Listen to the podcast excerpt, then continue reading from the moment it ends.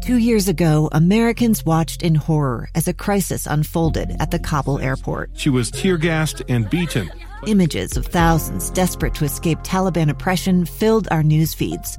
More than 80,000 Afghans made it to America. But the story didn't end there. It was very cold. There was no power, no heat. Who would help our newest neighbors? I'm Andrea Smardon. In Stranger Becomes Neighbor, you'll hear the stories of some remarkable refugees who left their homes and their dreams behind only to start over from zero. Their only possession was three blankets. And you'll meet Americans who stepped up to help them. You want me to come when you deliver your baby. What can one person do in the face of an international disaster decades in the making? That's Stranger Becomes Neighbor. Find us at kslpodcast.com, follow us on Apple Podcasts, or anywhere else you listen. Are you ready? What's going on here? Resistance is futile. This Indeed, you are, Paul. is in my hand, Fan Effect. Welcome back. We've been talking a lot about basketball today, and maybe that's not really your thing. We've got some good news for you. Andy Farnsworth with KSL News Radio and the KSL Fan Effect podcast here today with a few suggestions of what to watch, you know, that don't necessarily include basketball.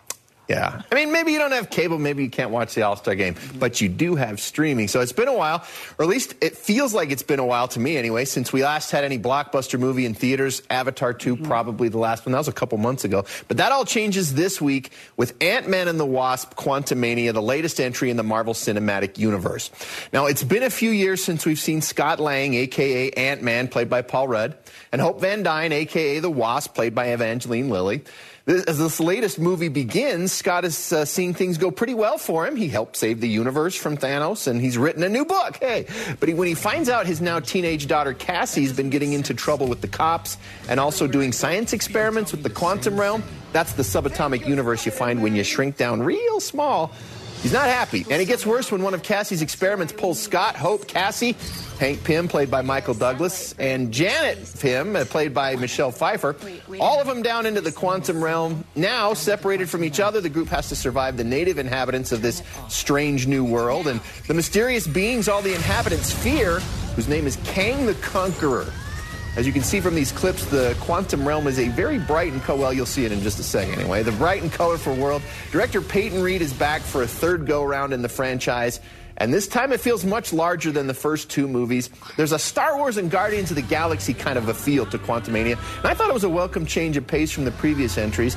There are some new characters to meet, not the least of which is the bad guy Kang. He's played by Jonathan Majors, who does an outstanding job, maybe even the best part of the film, I thought.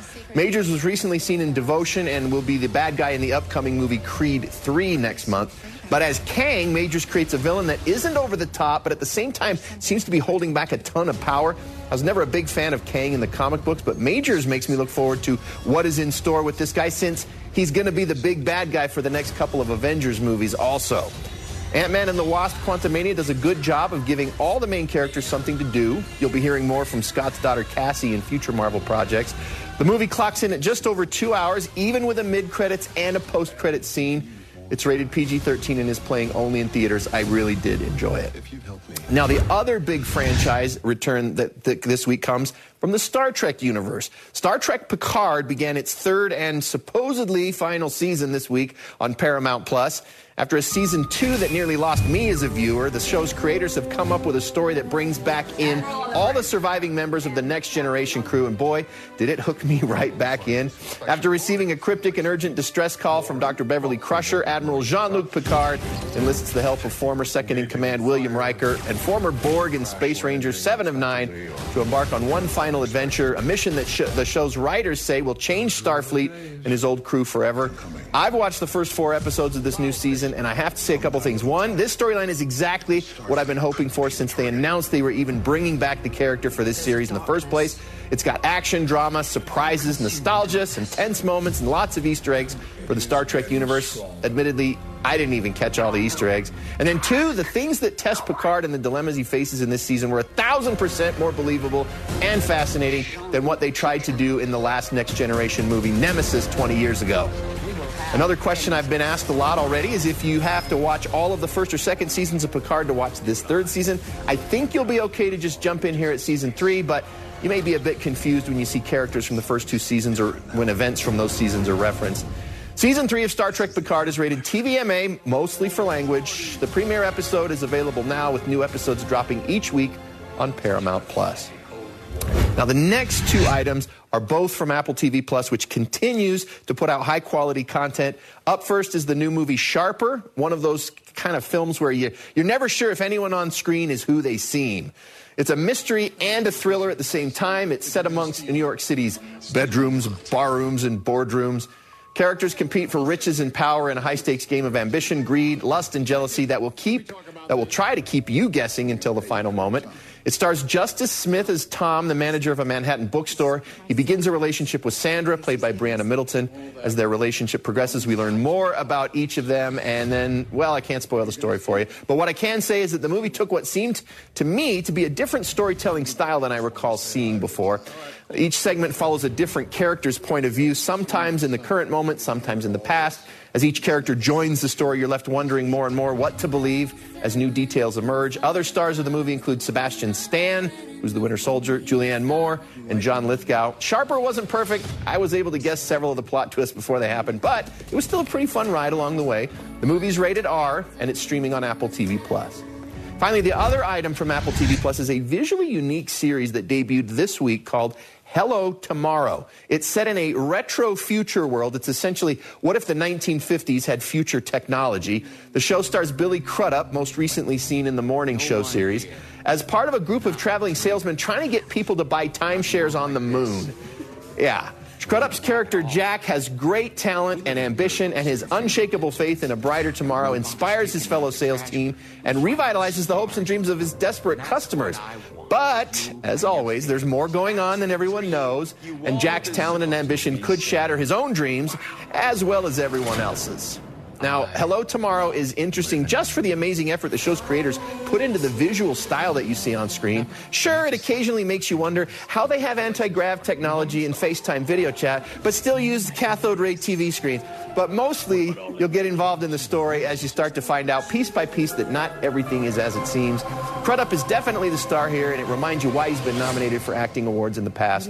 Hello Tomorrow is rated TVMA. Three episodes are available now, with new ones each week on Apple TV Plus. Now, for honorable mention list items we don't have time to go into in greater depth, first up is the movie called Marlowe, starring Liam Neeson. It's kind of a throwback to the 1940s style noir crime thriller although it's in color. Similar to movies like The Maltese Falcon, it's set in 1930s Los Angeles, and it follows a detective, a streetwise detective named Philip Marlowe. Down on his luck, they always are. He hired to find an ex-lover of a glamorous heiress played by Diane Kruger, who's the daughter of a well-known movie star played by Jessica Lange.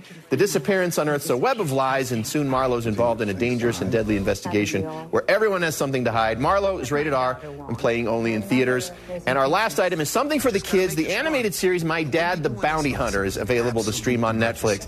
It's an action comedy series with a sci-fi adventure twist that follows close-knit siblings Lisa and Sean. They stow away in the back of their dad's car when he heads off on a work trip, hoping to spend some time with him. Little do they know, Dad has been keeping a secret. He's actually the toughest bounty hunter in the galaxy. So Lisa and Sean bond with their suddenly non-boring dad as they dodge aliens, robots, and laser fights while dad chases down his toughest fugitive yet. My Dad the Bounty Hunter is safe for all ages to watch, and all 10 episodes are available now on Netflix.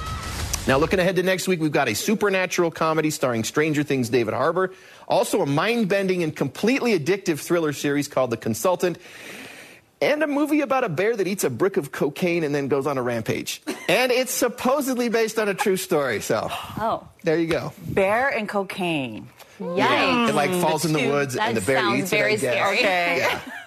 Oh, but the kid, the kids show on Netflix, Yeah. My Dad the Bounty Hunter. Yeah. It's cute, and it's you know the everything it seems the last few weeks. I mean, even Ant Man and the Wasp, you probably don't want to take the little kids to Right. it. So it's nice to have something that just the kids can watch, or you can watch with the kids, and there's Yeah. at least something Fun. finally. Yeah, be pretty doing that much. this weekend. Thanks, Andy. Yeah, Mhm. so much going on, you know, in town. But if you want to catch some movies, why not? Hey, thanks for watching. I hope you and your family found this review helpful, and I invite you to check out my other in depth reviews of movies and streaming TV shows on KSLTV.com. I'll see you there.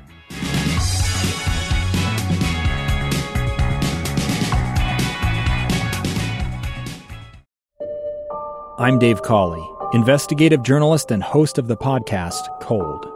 In October of 1985, a woman named Sheree Warren left work at a busy Salt Lake City office. To meet her estranged husband at a downtown auto dealership. She never made it home. Sheree's car surfaced weeks later in Las Vegas. In the parking lot of a hotel casino. No one knows how it got there. Strange. It was strange. Both Sheree's estranged husband and her boyfriend raised suspicion for investigators. I kind of thought that he might have done something. But no arrests were ever made.